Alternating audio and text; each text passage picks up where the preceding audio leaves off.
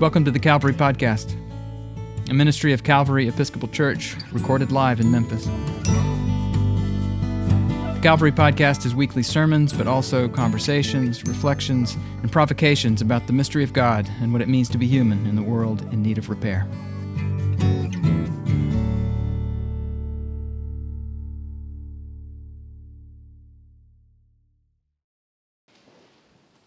Do you ever get lost? I don't mean geographically. Do you ever get lost in time? Sometimes I have trouble knowing what time it is. Daylight savings shifts are a big part of that. I could almost be a single issue voter on the question of abolishing the semi annual clock reset. And I think we're close. But it's also always been true that part of living in the South is not knowing what time of year it is unless it's summer. Rare is the snowy white Christmas they sing about. More common is the 70 degree Christmas. Of course, that's only becoming more and more true in our days of climate crisis with erratic weather patterns. We swing from 80 something to 20 something in 36 hours, and it's hard to know what season it is. Today is assuredly winter. At least it feels that way.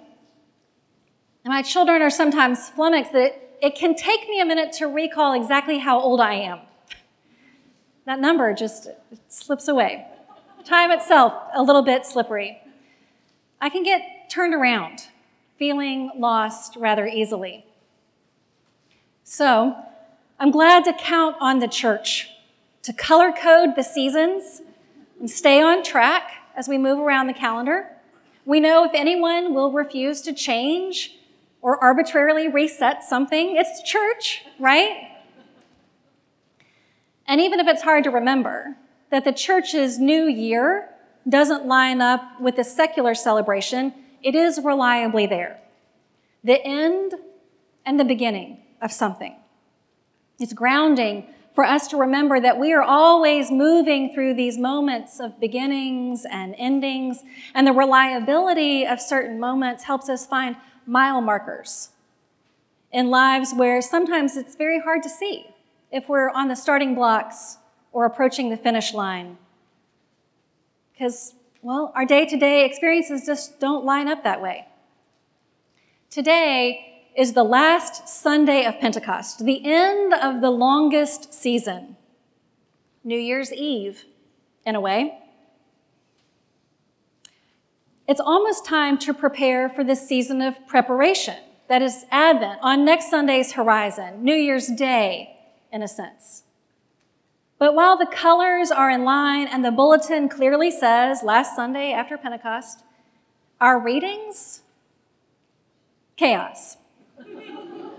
the passion story of Jesus, y'all, they're crucifying him, doing that casting lots business, mocking him and asking for forgiveness.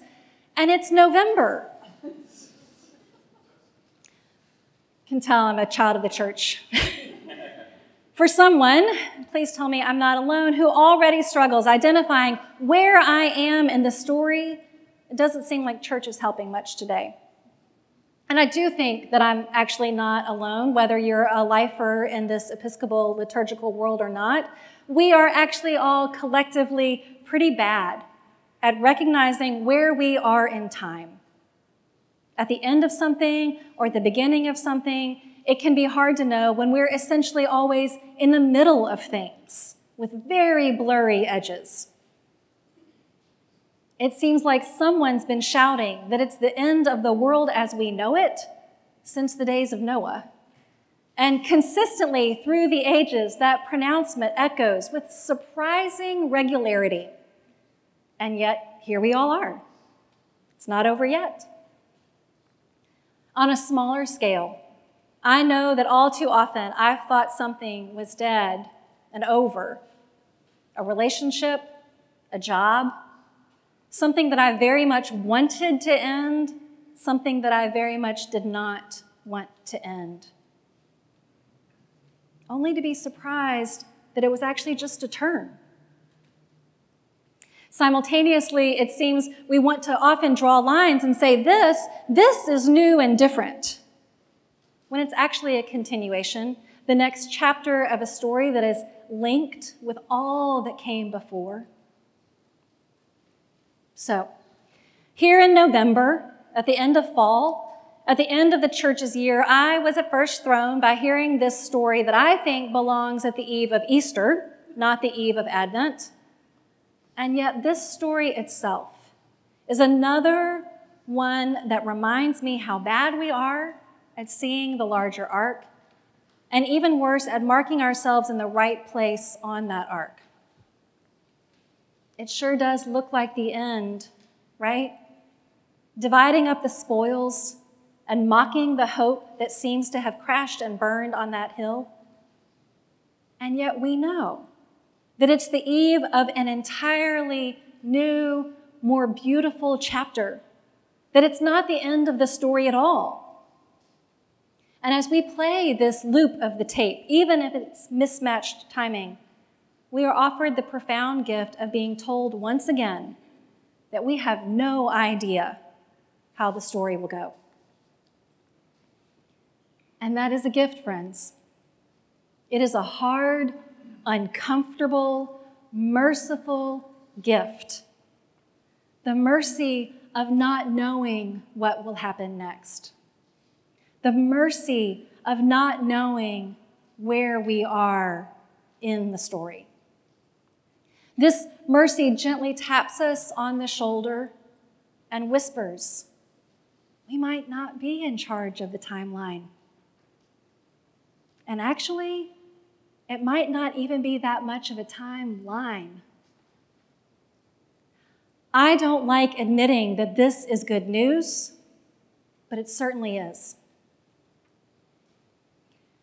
It's completely daunting to get lost geographically, and all the more so to consider the vastness of the world and the universe through which we're traveling, a universe which we are learning is bigger than the human brain can even fathom. And it's equally daunting to get lost in time. When we're turned around and confused about what season it is. In that bewilderment, the same enormity, vastness, unpredictability, and looping prevails. It's not just that it's dark so early in the afternoon, but that dawnings and births can happen any old time, even in that darkness. It's not just that we can't remember how many candles to light, but that we will laugh when we're supposed to be grieving, be surprised by losses that land at inopportune times, and wholly unprepared for so many holy moments. Somehow, in the mystery of all that is grand and grander, this Jesus, who we're looking at dying on the cross today, is the very same as the invisible God and the firstborn of all creation in whom all things in heaven and on earth were created, before all things, and in whom all things hold together. On occasion, I might be tempted to side with William Butler Yeats, who says the center does not hold and that things fall apart and maybe stay that way. We may be flummoxed by the twists and turns of our quiet small lives and by the fluctuations and chaos of the big world around us. Yet, here, there is a hard to swallow, almost unbelievable promise that all things do hold together in ways that pass all understanding that things which fall down will be raised up, that what looks like the very end is often nowhere close. So we can hear the undercurrent of this promise in all kinds of places. It is woven through the circuitous stories of Scripture, again and again, people wondering about when and how. And it is embedded in secular messages too. I wrote this sermon earlier than this morning, as you might imagine. And I planned now to, to lift up two extraordinary projects. Project Semicolon, which nudges us to take pauses instead of full stops when things look dark and bleak. And the It Gets Better project, a more than 10 year old project offering hope to young ones wondering if their sexuality would isolate them forever. These messages promising that we don't know how it might go, so stick around and see. And friends, we woke up this morning, and if you watched the news or heard a little bit, you may know that tragedy has struck the LGBT community in Colorado Springs. Violence again visited upon this community. And we sit here below this beautiful fabric sculpture that honors loss. And it is hard. It is hard to remember that things might go another way, that things get better, and that this promise abides. We just finished singing this promise. O God, our help in ages past, our hope for years to come. Before the hills in order stood or earth received her frame, before, from everlasting thou art God, to endless years the same. A thousand ages in thy sight are like an evening gone, short as the watch that ends the night, before the rising sun. So much encouragement to imagine a future that is beyond our imagining. Because we're poor judges at the length of the watch. Yet we practice nonetheless, ending and beginning things, setting our clocks, changing the color of the hangings in here as the trees change their hangings outside. All the while, recognizing how easy it is for us small minded folks to get lost in big time. It's so hard to know where our small steps will lead us, how long this part is, when the thing that we're waiting for will come to pass, if ever. So we notice and we wonder and we watch for patterns, remembering that our finite minds will always bump up against infinity. This unnerves and comforts, maybe in equal measure. We might not be able to name the moment, might not be able to grasp the big picture, might struggle sometimes to hold things together. That's okay. It's not actually our job to do all of that, mercifully. If you're curious about Calvary Episcopal Church, we are an eclectic bunch of Christian people who don't all think the same thoughts or dress the same way or vote for the same candidates, or even believe all the same things about the mystery of God and what it means to be human. But we do believe that we need each other because of our differences, not in spite of them, and that God calls us into unity, not uniformity. Subscribe to the Calvary Podcast at calvarymemphis.org slash podcast, or wherever you get your podcasts.